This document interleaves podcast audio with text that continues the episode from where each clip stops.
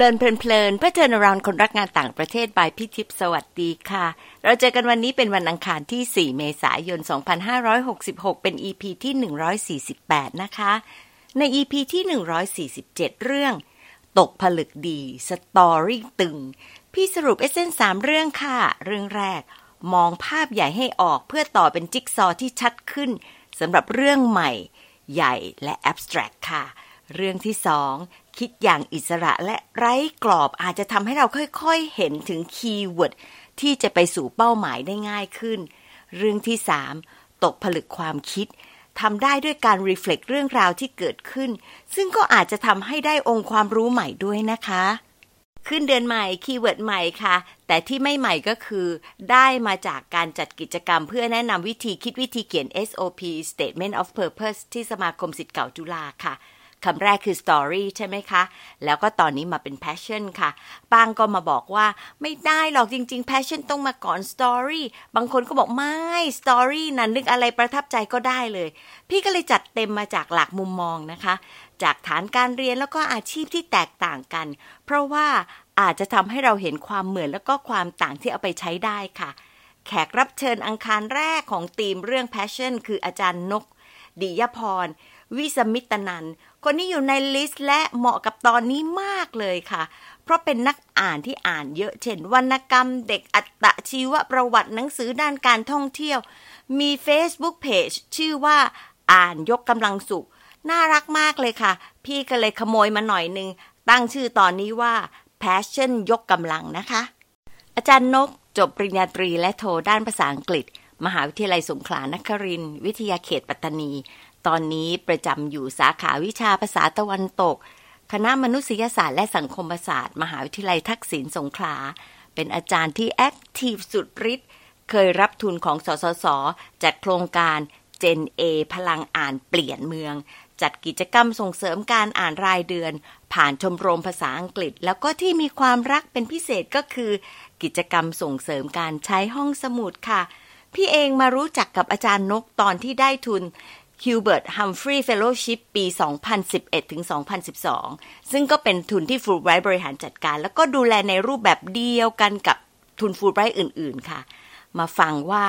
passion ของอาจารย์นกในเรื่องของการอ่านมาจากไหนไปถึงไหนยังไงนะคะ ฟังกันเลยค่ะ นกสวัสดีค่ะ สวัสดีค่ะพี่ทิพย์ค่ะดีใจที่เจอกันอีกนะค่ะ ค่ะ ไป Humphrey มานานหรือยังกี่ปีแล้วคะ ไปปีสองพันสิบเอ็ดถึงสองพันสิบสองค่ะ ก็ร่วมสิบปีค่ะ แต่ก็ยังไม่ทำอะไรที่อเมริกาที่มหาลัยไหน ไปสามที่ค่ะออไปด้วยทุนเพื่อการบริหารการศึกษาค่ะ แล้วก็ไปหลักๆอยู่ที่มหาวิทยาลัย Pennsylvania State University ตรงนั้น เกือบสิบเดือน แล้วก็ไปที่ University of California Davis หนึ่งหนึ่งเดือนเพื่อที่จะพัฒนาภาษาอังกฤษตัวเองให้สามารถเข้าเข้าร่วมโครงการได้ แล้วก็พอตอนช่วงท้ายก็จะไปที่มหาวิทยาลัย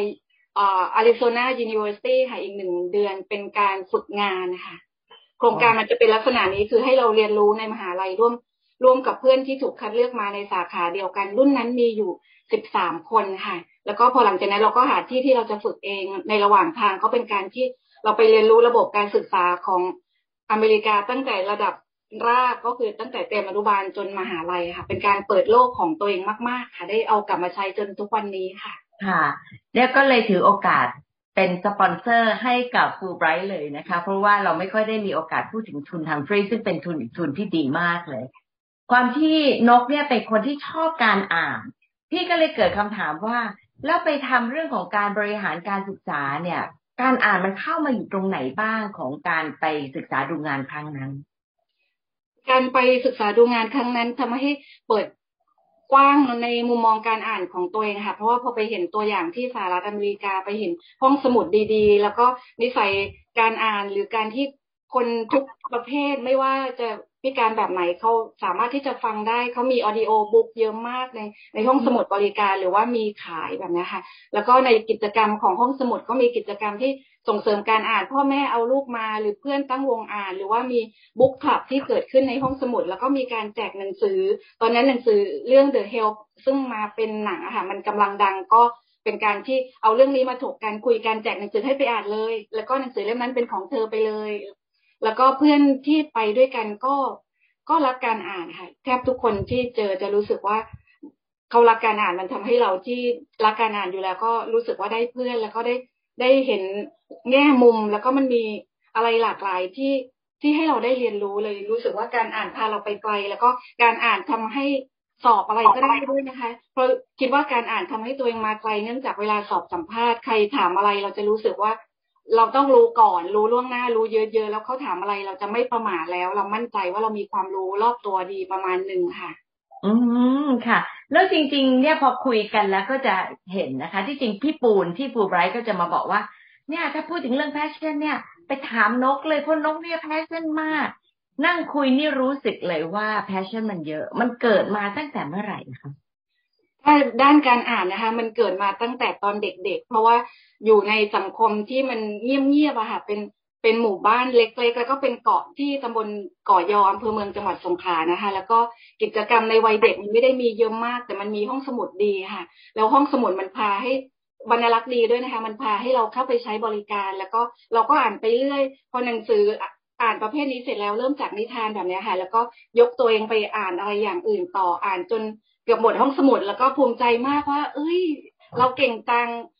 คิดเอาเองว่าเก่งจัง หลังจากนั้นก็ไปหาห้องสมุดอื่น ๆ อ่านต่อแบบนี้ค่ะ หรือตอนสมัยโรงเรียนมัธยมก็เป็นห้องสมุดที่ดีอีกค่ะ คือเข้าไปแล้วมันเงียบๆแล้วก็บรรลักษ์ใจดีแล้วก็เข้าไปยืมอ่านนู่นนั่นนี่ แล้วก็ช่วงหลังๆ ห้องสมุดมักจะมีบริการยืมนานๆด้วยค่ะ ห้องสมุดที่มหาลัยก็เหมือนกันค่ะเขามีบริการยืมนานๆ ปิดเทอมก็ให้ขนกันไปอ่านได้ แล้วก็เขามีบริการหลากหลายเลย ความอ่านก็เลยยังเป็นพาชั่นที่ ที่ตั้งแต่เด็กจนโตยังไม่หายไปในขณะที่บางเรื่องเริ่มหายไปแล้วนะคะ แต่การอ่านคิดว่าจะอยู่กับตัวเองไปจนเกษียณแล้วก็จนจนตายอะค่ะอ๋อเออ แสดงว่าพอพูดตรงนี้พี่ก็เลยเกิดสองคำถามคำถามแรกก็คือ แพทย์ที่มันเกิดแล้วมันมันหายไปได้ใช่ไหมเอาอันนี้ครับ ค่ะหายได้ค่ะเพราะว่าเรื่องบางเรื่องถ้าเราไม่ทำบ่อยๆ เราก็ความสนใจมันก็จะไปอีกเรื่องหนึ่งลักษณะนั้น แต่ว่ากำลังจะโยงค่ะว่าการอ่านมันทำให้รู้สึกว่าตัวเองพยายามจะเป็นคนดีขึ้น เพราะว่าเห็นตัวอย่างของคนที่พอเราอ่านอัธชีวประวัติอะค่ะแล้วคนนั้นเขาดีจังเขาทำอะไรเขาทำยังไง แล้วเราก็อยากเป็นคนดีเหมือนเขาด้วย แล้วการอ่านมาเลยจุดประกายให้มาเป็นนัก พัฒนานิสิตแล้วก็มาทำงานอาสาค่ะมันเชื่อมโยงไปตรงนั้น พออ่านแล้วเรารู้สึกว่ามันสร้างคนให้เป็นแบบนี้นะรับผิดชอบต่อสังคมเป็น global citizen ก็ก็ชวนนิสิตมาทำกิจกรรมด้วยชวนนิสิตมาช่วยร่วมอ่านกับน้อง แล้วก็เมื่อห้าหกปีก่อนเคยทำกิจกรรม Generation Active พลังอ่านเปลี่ยนเมืองเป็นโครงการของสสสค่ะ แล้วก็ทำทั้งปีเลย ได้งบมาประมาณสี่หมื่นบาทนะคะแล้วก็มาชักชวนนิสิตแกนนำมาพัฒนาพวกเขา แล้วก็ดึงนิสิตในมหาวิทยาลัยทักษิณสงขลาเนี่ยค่ะ มาร่วมแล้วก็แต่ละเดือนเราก็ไปยังโรงเรียนที่ที่ขาดแคลนแล้วก็ไปสถานสงเคราะห์เด็ก แล้วก็ไปร่วมอ่านกับน้องให้นิสิตก็ได้เรียนรู้น้อง แล้วก็ฝึกความอดทน แล้วก็น้องก็ได้เจอพี่ๆมันเป็นความอบอุ่นระหว่างกันนะคะมัน มันได้ช่วยแก้ปัญหาสังคมในในความคิดของตัวเองค่ะค่ะพี่ชอบตรงที่นกพูดถึงเรื่องของการอ่าน แต่ไม่ได้มามองเฉพาะว่าทำให้คนรู้สึกมีแพชชั่นในการอ่าน แต่ว่าคนที่ให้และคนที่รับมันจะเกิดทั้งสองข้างแล้วมองทั้งทั้งโครงการทั้ง process เนาะเมื่อกี้พี่บอกมีสองประเด็น อีกประเด็นคืออย่างนี้ เวลาคนพูดถึงคนอ่าน แล้วนกก็พูดถึงว่าเพราะว่ามันเงียบ มันก็เลยทำให้พี่คิดว่า เป็นเพราะว่าคนเป็น introvert เลยชอบอ่าน หรืออ่านเลยเป็น introvert แต่มันไม่ไม่ตอบโจทย์ในแง่ของนกเนาะแต่มันมีเรื่องของ introvert เข้ามาเกี่ยวข้องด้วยหรือเปล่า เพราะคนสมัยนี้ชอบพูดบอกว่าตัวเอง introvert การอ่านทำให้ introvert ไหมสำหรับนกไม่นะคะ เพราะว่าเวลาถามนิสิตว่ามองว่านกเป็น introvert หรือ extrovert เขา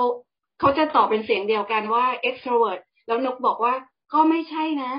กลางวันอะทำอะไรก็ได้ที่ออกไปเจอสังคมได้แต่กลางคืนชอบที่จะให้อยู่กับตัวเองมีความคิดนิ่งๆ ที่เรียกว่าเหมือนมี quiet time ของตัวเองแล้วหนังสือมันทำให้ให้ตัวเองโฟกัสแล้วก็มักจะบอกนิสิตว่า จริงๆแล้วคนที่อ่านหนังสือไม่ได้เรียกว่า introvert แต่เขาเรียกว่าเขาจัดเวลาของตัวเองเพื่อที่จะทำในสิ่งที่เขารัก แล้วก็พอมันทำแล้วมันติดมันก็เลยเป็นนิสัยเขาไม่ได้ introvert คน introvert จะอาจจะเก็บตัวหน่อยนึงแต่ คนอ่านหนังสือหลายคนที่เปิดตัวเองออกมา เพราะว่าเจอหนังสือดีๆ มันเป็นแรงบันดาลใจมันทำให้ไม่ต้องไปเจอผู้คนต้องไปทำกิจกรรมแบบนี้ค่ะ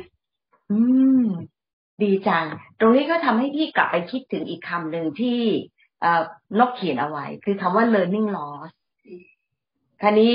ระหว่างทางที่การอ่านเนี่ยมันทำให้เกิด learning เยอะมากทำไมถึงใช้คำว่า learning loss learning loss มันเป็นคำในช่วงที่ช่วงโควิดอะค่ะ เพราะว่าช่วงโควิดมันทำให้การเรียนรู้ภาวะการเรียนรู้ของเด็กตั้งแต่ประถมวัยถดถอยอะค่ะเขาไม่ได้เข้าชั้นเรียนแล้วก็อยู่กับหน้าจอมีความติดหน้าจอหรือแม้แต่เด็กที่อาจจะมีฐานะ แต่ว่าถ้าเราอยู่แต่กับหน้าจอตลอด มันก็มีภาวะซึมเศร้า หรือภาวะที่รู้สึกว่าพอเข้าโรงเรียนพฤติกรรมเปลี่ยนไประดับมหาวิทยาลัยมันก็ยังมี learning loss นะคะว่า พอช่วง ปีนั้นที่มันเป็นโควิดนะคะ มันทำให้พอเขากลับมาเขาก็มีพฤติกรรมที่เรียกว่าอาจารย์ยังต้องปรับเพื่อให้เขาเข้ากับเพื่อนทำงานร่วมกับเพื่อนได้พูดคุยกับเพื่อน ไม่ติดกันที่ทำอะไรคนเดียวเกินไปอย่างนี้ค่ะซึ่งคิดว่าถ้าเป็นไปได้มันก็ต้องเริ่มพัฒนามาตั้งแต่เล็กๆ การพัฒนาตั้งแต่เล็ก ๆ ให้เขาให้เขาเรียนรู้ที่จะแบบเรียนรู้ด้วยตัวเองหรือว่าอยู่กับตัวเองได้อ่านหนังสือเป็น คิดว่ามันจะช่วยแก้ปัญหานี้ได้ค่ะ ซึ่งตอนทำ Generation Active พลังอ่านเปลี่ยนเมืองก็คิดว่ามันอยากตอบโจทย์ตรงนี้ค่ะ อืมแล้วแล้วอย่างนี้เนี่ย ที่จริงแล้วเด็กรุ่นใหม่โชคดีกว่ารุ่นของพี่มากเลย เพราะมันมีสื่อเยอะอะมันไม่น่าจะมีเรื่องของ learning loss มากเท่านี้ไหมทำไมถึงการโปรโมทการอ่านไปไม่ถึงเด็กหรือว่าความการ passion ในการอ่านมันเกิดช้าหรือยังไงคะ นกว่าที่จริงสื่อมันก็มีข้อดีว่าสื่อเยอะมันน่าจะเป็นตัวเลือกให้เขาเลือกทำอะไรก็ได้ แต่ในขณะเดียวกัน พอตัวเลือกมันหลากหลายเกินความชอบของของนักเรียนหรือนิสิตเขาก็จะมุ่งไปแค่อย่างเดียว มันก็เลยไม่ไม่รอบด้าน แทนที่เขาจะอ่านหนังสือเป็นเล่มเขาก็จะรู้สึกทุกว่า ต้องอ่านเป็นเล่มเลยเหรอ ต้องอ่านจบเลยเหรอ เอ่ออ่านแค่หนึ่งหน้าได้ไหมหรือแปดบรรทัดหรืออะไรแบบนั้นอ่านน้อยๆ ได้ไหมซึ่งการจะให้นักเรียนอ่านเยอะๆบางทีก็ต้องเริ่มจากอาจจะอ่านน้อยก่อนก็ได้อะไรเงี้ยค่ะแล้วก็อ่านเรื่องที่เขาชอบ แล้วก็เอ่อเหมือนเวลาทำกิจกรรมอาหารจะชอบพานิสิตเข้าห้องสมุด เพื่อที่ให้นิสิตไปเห็นบรรยากาศของห้องสมุดบางคน คือคิดว่าเขาจ่ายค่าเทอมไปเขาใช้ ค่าบริการห้องสมุดไม่คุ้ม เพราะฉะนั้นไปเข้าใช้ห้องสมุดซ้ายแล้วก็ไปหาหนังสือไปอย่างนั้น แล้วก็พูดถึงหนังสือเล่มโปรด แล้วนกก็มีชาวต่างชาติเพื่อนต่างชาตินะคะพาเข้ามาทำกิจกรรมว่า ชาวต่างชาติเขาอ่านอะไรแล้ว แล้วมีน้องในวัยในวัยแค่สิบขวบอะค่ะเป็นน้องชาวอเมริกันที่แบบเธออ่านทุกอย่างเธออ่านทุกเล่มส่งเล่มไหนไปเธอส่งคืนกลับมาในในแบบหนึ่งสัปดาห์แล้วก็ดูมีความสุขกับการอ่านเลยรู้สึกว่านั้นน้องคนนี้ควรจะเป็นตัวอย่างพี่ๆเพื่อให้พี่ๆเห็นว่า การอ่านมันมันดีนะ การอ่านทำให้เรามีความสุข แล้วก็เราไม่จำเป็นจะต้องอยู่กับโซเชียลมีเดียมากมากเกินไปไหม เราเอาเวลามามาทำอย่างอื่น แล้วก็พยายามให้กิจกรรมมันหลากหลาย เช่นเคยชอบนกชอบจัดบุ๊กคลับค่ะนกมีนกเป็นประธานที่ปรึกษาชมรมภาษาอังกฤษ แล้วก็ก็จะทำบุ๊กคลับออนไลน์อยู่เรื่อย เชิญชาวต่างชาติแบบหลากประเทศ เพราะว่าเคยมีนิสิตแลกเปลี่ยนแล้วก็ตัวเองดูแล แล้วก็ชอบใช้งานเขา ซึ่งซึ่งเขาจะน่ารักมากเขาก็จะเป็นนักอ่านกันอยู่แล้ว แล้วก็มากระตุ้นให้ให้นักเรียนไทยนิสิตไทยนะคะได้ร่วมอ่านด้วย แล้วก็เห็นมุมมอง บางทีแล้วก็ไม่ได้บังคับด้วยนะคะ ในในเวลาคุยกันเรื่อง book discussion เนี่ยไม่ได้บังคับว่าเราจะคุยกันเรื่องนี้เรื่องเดียวแต่ แต่เรายกเป็นปีมาค่ะเช่นพอตีมใกล้ปีใหม่เรามี New Year Resolution อะไรก็หาหนังสือที่เกี่ยวกับพวกนั้น แล้วก็มาแชร์แชร์กัน หลังจากนั้นเขาก็จะ จะไปคุยกันเองว่าหนังสือของเธอน่าสนใจเล่าต่อได้ไหมอะไรแบบนั้น ก็รู้สึกว่าประประสบความสำเร็จ book book discussion movie discussion แล้วก็การเชิญชาวต่างชาติมา มันก็เป็นการสร้างบรรยากาศให้เห็นว่าเขาอ่านกันเยอะนะ ลองลองพัฒนาการอ่านขึ้นอีกไหมอ่านอีกดีแบบนี้ค่ะ แล้วก็ตัวเองก็จะมีหนังสือที่เอาไปแนะนำในชั้นเรียนแบบนี้ค่ะ แล้วก็บางเล่มก็ให้นิสิตฟรี คือถ้าดูว่านิสิตชอบคนนี้ชอบแนวไหนก็ให้ ให้เขาไปอ่านอะไรเนี่ยแล้วก็ให้ช่วยเขียนรีวิว หลังจากนั้นก็จะมาแปะในเพจของเอกอังกฤษด้วยนะคะหรือบางทีเวลาตัวเองไปไหนตัวเองก็อยากส่งเสริม แล้วก็มักจะมีหนังสือติดมือไปค่ะแล้วก็ไปถ่ายรูปบ้าง หรือบางทีก็รีวิวเล่มนั้นเล่มนี้บ้าง แล้วก็มักจะบอกว่าใครอยากอ่านเล่มไหนบอกได้เลย ให้ยืมให้เลยก็ยังได้ค่ะ อืมค่ะ คือครูพร้อมขอให้เด็กพร้อมเนาะอันนี้พี่ก็เลยเกิดคำถาม ว่าพอพูดถึงการใช้ห้องสมุดเนี่ย เดี๋ยวนี้มันเปลี่ยนไปไหมมันไม่เชยใช่ไหมที่เราเข้าห้องสมุด ไม่เชยเลยค่ะ ถ้าห้องสมุดของมหาวิทยาลัยทักษิณนะคะเขาก็จะมียังมีร้องคาราโอเกะเลยนะคะแล้วก็เคยพานิสิตมาเลเซียที่เขาแลกเปลี่ยนมามาเยี่ยมห้องสมุดแล้วเขาประหลาดใจมากเขาบอกว่ามีด้วยเหรอบอกว่าเหตุที่นิสิตเข้าก็คงจะเป็นเหตุนี้แหละ แล้วก็ห้องนี้จะเป็นห้องที่เต็มอยู่ตลอด แล้วก็ห้องสมุดอะค่ะเขาเชื่อว่าการที่ดึง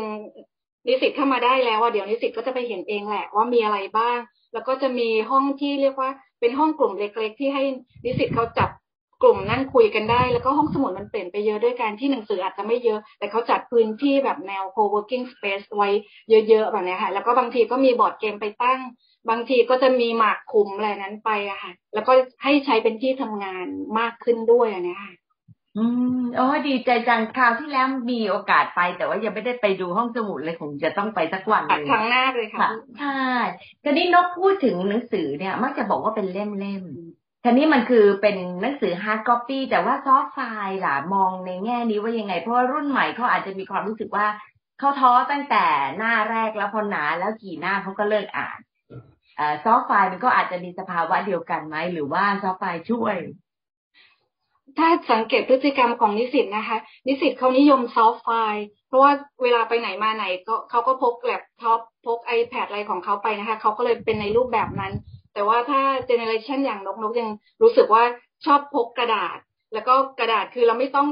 เปิดปิดไฟหรืออะไรใช้ไฟฟ้าอะไรทั้งหลายมา เรามีอยู่ในกระเป๋าเราก็แค่หยิบขึ้นมา แล้วก็มันเป็นการฆ่าเวลาที่ดีอะค่ะ เพราะว่าเวลา ที่นกไปไหน นกก็จะมีหนังสือสักเล่มอยู่ในอยู่ในกระเป๋า แล้วก็น่าประหลาดใจที่ว่าส่วนใหญ่หนังสือจะอ่านจบในช่วงนั้นนะคะคือหนังสือที่ตั้งหิ้งอยู่ที่บ้านก็ก็ตั้งอยู่แบบนั้น แต่ถ้าเวลาไปไหนไกล เช่นเพิ่งขึ้นกรุงเทพไปค่ะ ก็พกเล่มนี้ไปก็มันเป็นหนังสือที่ตั้งไว้นานแล้วพอเอาไปเฮ้ยเราอ่านจบ เพราะเราอาศัยเศษเวลาที่เรามีระหว่างรออะไรพวกนี้ค่ะ ก็อ่านไปแบบนี้ก็เลยเป็นวิธีจบการอ่าน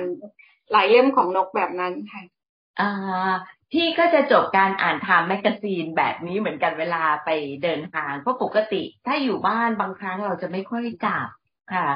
แล้วก็อาจจะ gen ใกล้กันนะ เพราะพี่ก็จะชอบอะไรที่เป็นเล่ม เพราะว่า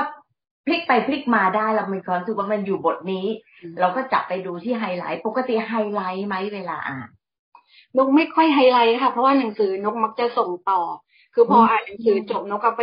บริจาคในที่ห้องสมุดต่อ หรือว่าห้องสมุดกศนเนี่ยค่ะหรือส่งต่อให้นิสิตเลยไม่อยากให้มันมีรอยขีดเขียนมาก แต่ว่าก็จะจดนะคะจะมีกระดาษที่จดของตัวเอง หรือว่าสมุดที่จด เพราะถ้าหนังสือที่นกชอบมากๆนกจะรีวิวหนังสือเอาไว้ แล้วการอ่านมันก็สร้างให้ เป็นคนชอบเขียนด้วยค่ะ เวลาที่ฟูไบรบอกให้เขียนอะไรนกจะยินดีมากรู้สึกว่าถ้าพี่ปูนไม่ไม่ใช่นกนกจะเสียใจคือถ้ามีอะไรให้เขียนบอกเลยชอบเขียน แล้วก็ถ้าให้แปลอะไรเนี่ยค่ะ จะชอบรู้สึกว่ามันมันพัฒนาตัวเราแล้วก็เราก็ไปเรียนรู้เรื่องอื่น ๆ มุมอื่น ๆ ด้วยอันนี้ค่ะ อืมแล้วถ้าอย่างนั้นเนี่ย เราได้อะไรเวลาเราเขียน เพราะพี่คิดว่าเอ่อวิกเนสของเราทุกวันนี้ นอกจากเรื่องการอ่านแล้วเนาะแต่ว่ายังอ่านเยอะพอสมควรเวลามันจะมี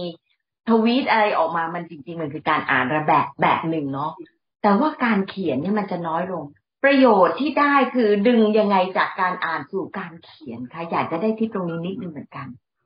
ลุกใช้ว่า เวลาเราอ่านแต่ละเล่มมันจะต้องมีอะไรน่าประทับใจ เราก็เลือกดึงประเด็นที่เรารู้สึกเอามาปรับใช้ได้อะค่ะ ปรับใช้กับเราเช่น สมมติข้อคิดของ ของมันหรือคำคมของมัน หรือประเด็นที่เราหยิบเรื่องนี้ เอาไปพูดต่อในชั้นเรียน หรือเอาไปคุยถกต่อกับเพื่อน แล้วก็พอเราอ่านเรื่องดีๆแบบนี้ค่ะ เราก็เราก็หยิบมาเขียนเพื่อที่จะบอกว่าสิ่งที่ฉันชอบที่สุดจากเล่มนี้อะไรเนี้ยค่ะ หรือ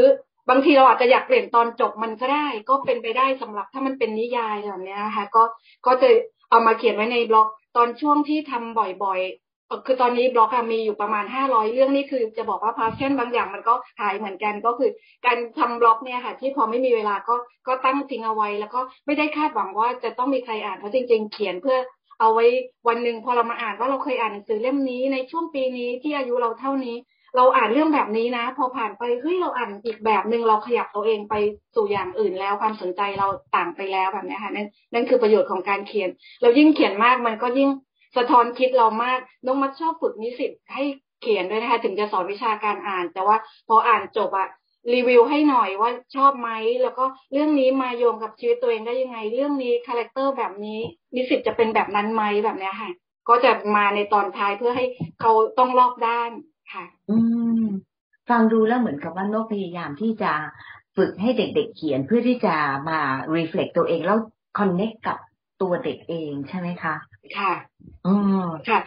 เพราะจริง ๆ มันถือว่ามันเรื่องทุกเรื่องมันโยงกันหมดเลยนะคะ ทักษะเดี๋ยวนี้มันไม่ได้แยก ถึงแม้ในมหาลัยจะยังสอนแยกทักษะนะคะ ยังสอนว่า writing คือ writing การอ่านคือการอ่าน แต่นกอยากให้ไปถึงว่าทุกอย่างมันไปได้หมด แล้วเวลาที่สอนการอ่านนะคะพอมันมีเรื่องที่มันเป็นประเด็นอะไรเนี้ยค่ะนกก็จะให้นิสิตไปหาเพื่อนต่างชาติแบบออนไลน์ เพื่อที่จะเอาประเด็นที่เราคุยกันในชั้นเรียนลองไปถามซิว่าเขาคิดแบบนี้ไหมเพราะว่าความคิด นิสิตไทยกับนิสิตเมืองนอกมันก็ต่างกัน แล้วมันก็ไปสู่ความกล้าพูดกล้าแสดงออกเพราะเอกอังกฤษหลายคนก็ยังบอกว่าไม่กล้าใช้ภาษาแล้วนกรู้สึกว่ามันมันไม่ใช่ เอาภาษาไปคุยเพื่อให้เข้าใจก็ได้แล้ว แล้วก็หลายครั้งที่เขาสะท้อนว่าเขาได้มุมมองดีๆ จากเพื่อนต่างชาติจากคำถามที่เราที่เราเตรียมไปถามให้คำถามมันโฟล์ไปลักษณะนั้นนะคะคือต้องเชื่อมโยงหลายอย่างค่ะ อืม แล้วทักษะในการเชื่อมโยงเอามาจากไหน ก็ได้จากการอ่านอีกค่ะ เพราะว่าพอเราอ่านไปเรื่อยๆแล้วยิ่งถ้าเราอ่านหลายเล่มแบบนี้ค่ะ มันก็จะทำให้บางเล่มมันไปเชื่อมโยงกับอีกเล่มหนึ่งแล้วพอมันเชื่อมโยงกันไปแบบนี้ค่ะ เราจะเริ่มรู้สึกว่าเฮ้ยเราเริ่มเก็บความรู้สะสมแล้ว มันทำให้เราไปต่อได้ แล้วก็เหมือนเวลาใครพูดอะไรเราก็จะรู้สึกว่าเฮ้ยเรื่องนี้ฉันฉันคุยกับเธอได้ฉันฉันไม่ได้นั่งเงียบเพราะว่าฉันเคยอ่านมาแล้วเคยผ่านตามาแบบนี้ค่ะจะจะชอบความรู้สึกนั้นว่าใครพูดอะไรขึ้นมาพูดได้ แล้วก็เวลาเจอเพื่อนต่างชาติก็จะภูมิใจมากพอเขาพูดประเด็นอะไรขึ้นมาเฮ้ยฉันต่อเรื่องกับเธอได้แบบนี้ค่ะอ๋อมันคือความภูมิใจที่คุยกับใครก็ได้นะฟิลไหนก็ได้ใช่ไหมคะอืมทีนี้พี่มีคำถามสุดท้ายพี่คิดว่า เวลาเราพูดถึงโซเชียลมีเดียเราก็บอกว่าต้องระวัง การอ่านเนี่ยเราต้องระวังเนื้อหาในหนังสือมากน้อยแค่ไหนยังไง เราเชื่อมันใช่ไหมอืมถ้าการอ่านในสื่อที่จริงมันคือเรื่องการกลั่นกรองมากกว่านะคะ คือถ้าเดี๋ยวนี้มันจะมีอ่านแล้วแชร์ แล้วแชร์โดยที่ไม่คิด ดังนั้นก็มักจะบอกใครต่อใครว่า เวลาอ่านคิดก่อนแชร์ แล้วก็อย่า อย่าสนุกมืออย่างเดียวอะค่ะ คืออย่าเห็นว่าเฮ้ยเรื่องนี้ เราเป็นคนแรกที่แชร์ เราบอกเพื่อนดีกว่าเนี่ยแต่คิดก่อนเพราะมันก็มีผลทางกฎหมายอะไรแบบนั้นอีก แล้วก็ดูแหล่งที่มาของมันสักหน่อยว่ามันน่าเชื่อถือไหมบางแหล่ง มันก็เป็นการสร้างความเสียชื่อเสียงให้คนอื่นหรือเปล่าก็ต้องก็ต้องคิดอันนี้ แต่นิสิตเดี๋ยวนี้เอ่อถึงเขาจะไม่ได้อ่านมากแต่ความรอบรู้เขาจากการอ่านสั้นของเขาก็มีนะคะ เพราะเวลาคุยในห้องก็ยังรู้สึกว่า เขาอาจจะลงลึกไม่ได้ แต่เขาเคยเห็นข่าววันนั้น หรือเขายกตัวอย่างบางอย่าง บางตัวอย่างยกได้ดีกว่าเรา เพราะว่าเขามันเป็นเรื่องที่เขาสนใจแบบนี้ค่ะ ก็ก็เรียนรู้ร่วมกันค่ะ อืมโอ้ดีจัง วันนี้ได้เยอะเลย นี่แบบจดเป็นระวิงเลยค่ะ คิดว่ามันเป็นบางจุดที่เรารู้สึกเหมือนกับpassion การอ่านเพื่อการอ่านแต่จริงๆมันไม่ใช่เนาะอยากถามเป็นคำสุดท้ายสุดท้าย passion ให้อะไรกับนก passion ให้ความรู้สึกที่เราเป็นนักเรียนรู้ตลอดชีวิตค่ะ เพราะจนตอนเนี้ย จริง ๆ นอกจากเป็นครูก็รู้สึกว่าตัวเองเป็นนักเรียนด้วยนะคะ นักเรียนที่พ่วงมากับคำว่ารู้ เพราะว่าการเป็นนักเรียนมันทำให้เราไม่หยุด แล้วก็จนตอนนี้ก็ยังรู้สึกว่ามีอะไรที่เรายังไม่รู้อีกเยอะเลย ด้วยวัยสี่สิบปลายก็ยังรู้สึกเฮ้ยทำไมยังมีอีกหลายเรื่องจังแล้วการอ่านมันตอบโจทย์ตรงนั้นนะคะแล้วการอ่านมันทำให้ไม่เคยรู้สึกเหงา ในชีวิตที่รู้สึกว่าไม่เหงา เพราะว่าการอ่านแล้วเวลาไปไหนก็ก็ไม่ได้กลัวใครไปต่างถิ่นอะไรเนี้ยค่ะ ก็รู้สึกว่าเรามีเพื่อน พื่อนคือหนังสือของเราที่ช่วยคลายความเหงา แล้วก็เวลาไปเราก็มีอะไรที่จะคุยกันต่อกับเพื่อนข้างหน้าแบบนั้นด้วยค่ะอ๋อดีค่ะค่ะ ขอบคุณนกมากนะคะ แล้วก็มีโอกาสเจอกัน ค่ะยินดีค่ะ ค่ะ สวัสดีค่ะ ขอบคุณนกมากๆเลยค่ะ ที่มาช่วยแชร์นะคะ เราสองคนก็เลยถือโอกาสโฆษณาทุนทำฟรีเลยค่ะ เป็นทางเลือกให้บางคนที่เป็น mid career professional อาจจะสนใจไปพัฒนาตัวเองด้วยการ up skill re skill หาเครือข่ายเพื่อปรับตัวเองแล้วก็งานที่ทำให้เท่าทัน ยุคสมัยนี้และอนาคตค่ะ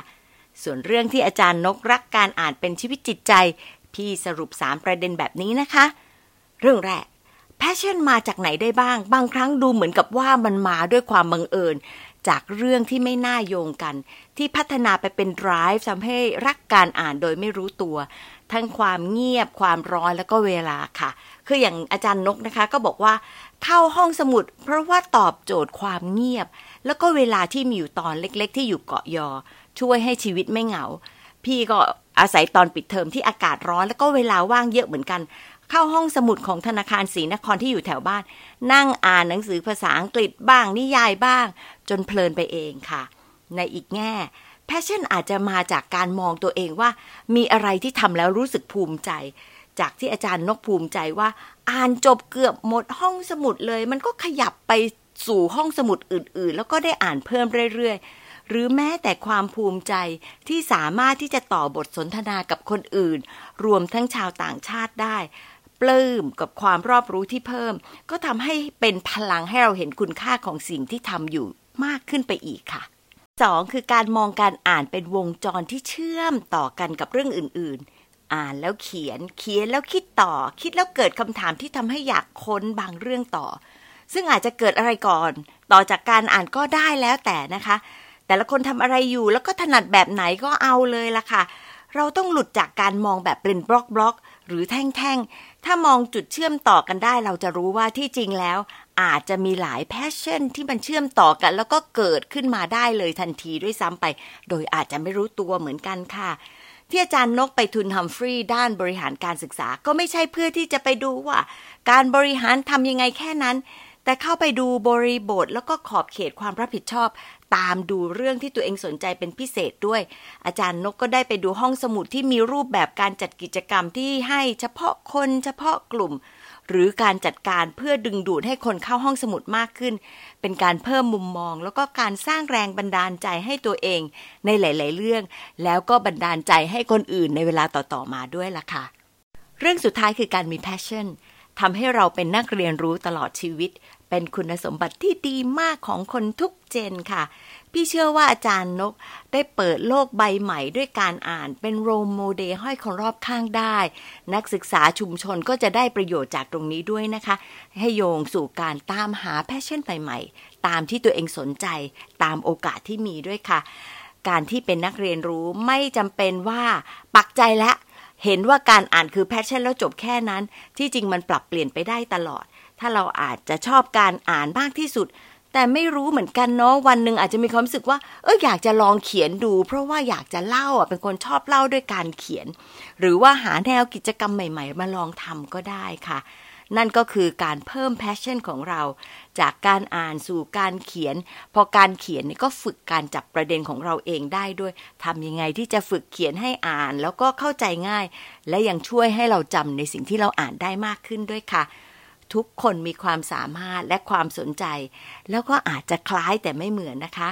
ต้องลองต้องมองหาแล้วก็เลือกแนวที่ใช่ตัวเราค่ะ อย่างเดี๋ยวนี้พี่เองไม่อ่านหนังสือเป็นเล่มๆมากเท่ากับการอ่านบทความนะคะ แล้วก็ดูและฟังมากกว่าเยอะเลยค่ะ เรียกว่าเรียนรู้และเพิ่มการอ่านด้วยหูตามที่เราชอบละค่ะ